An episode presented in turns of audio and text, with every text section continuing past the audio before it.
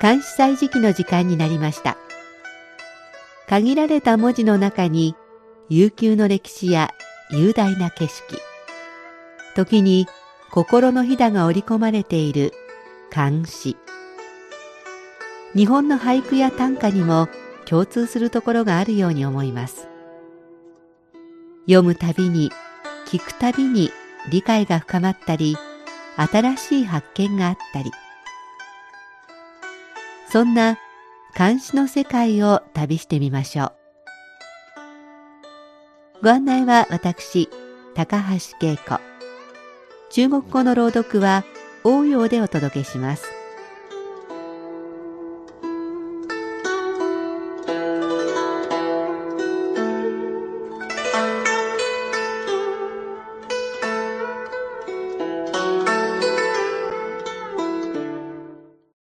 おとといの月曜日が二十四節気の小説小さい雪と書く小説でしたがその前の日北京は大雪に見舞われました。暦よりも実際の季節の方が先に行っているようです。この冬2回目の雪以来北京はすっかり冬になりました。日中の気温が最高でも氷点下。という日が続いています。道路や歩道など車や人通りの多いところ以外はまだ雪が残っていて花壇などは白いカバーがかけられているような感じです。静岡県で生まれ育った私にとって雪は憧れで雪が降り始めるとなんだかワクワクしてしまいます。でも実際は雪を見て寂しさや切なさを感じる人もいます。今日紹介する詩は雪を見て寒さの厳しい地に出征した夫を思う残された妻の気持ちを歌っています。今日は李白の北風港を紹介します。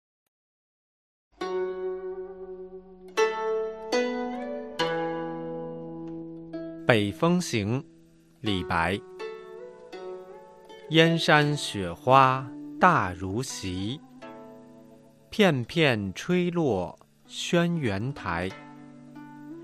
幽州思妇十二月，停歌罢笑双蛾催。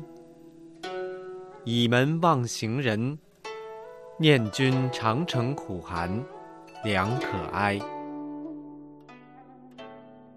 北風港李白。円山の石火大なることむしろのごとし。変変吹き落つ犬猿台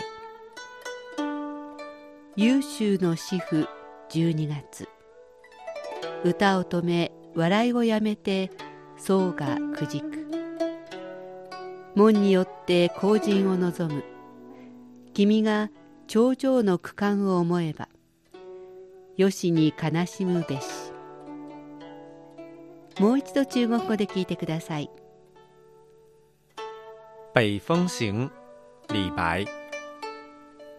燕山雪花大如席。片片吹落轩辕台。幽州思妇十二月。停歌罢笑双蛾催。倚门望行人，念君长城苦寒，良可哀。北方にある円山の雪の花はむしろのように大きくひとひらひとひら吹き飛んで皇帝の犬猿台の上に落ちる優秀の女は真冬の12月ともなれば戦のことを思い沈んでしまう。歌も歌わず笑いも忘れ美しい眉も華やかさがない。城郭の門にもたれかかり夫が出征した方を眺めている。あなたの万里の長城を守る苦しさや寒さを思うと本当に気の毒でたまらない。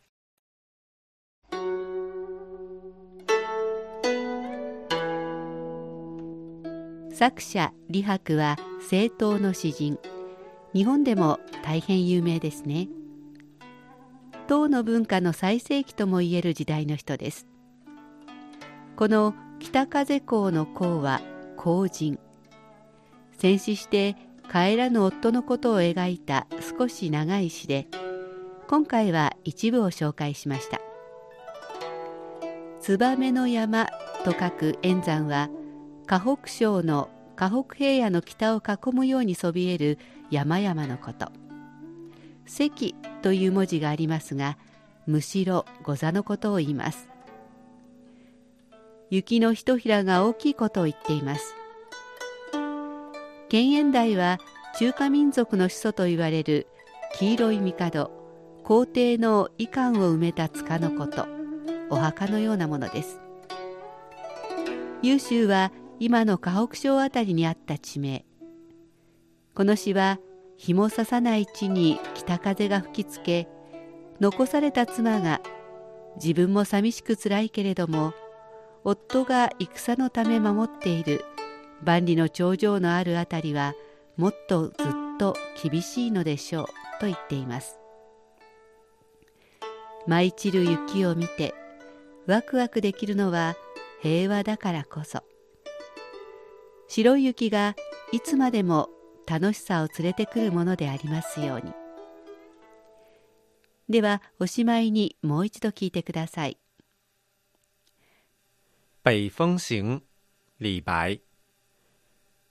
燕山雪花大如席，片片吹落轩辕台。幽州思妇十二月，停歌罢笑双蛾催。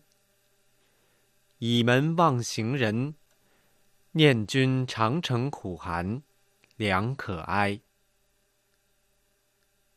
北風公李白円山の石火大いなることむしろのごとし変変吹きおつ犬猿台優秀の主婦12月。歌を止め笑いをやめて僧がくじく。門によって後人を望む。君が頂上の区間を思えばよしに悲しむべし。関西時期今日は李白の北風公を紹介しました。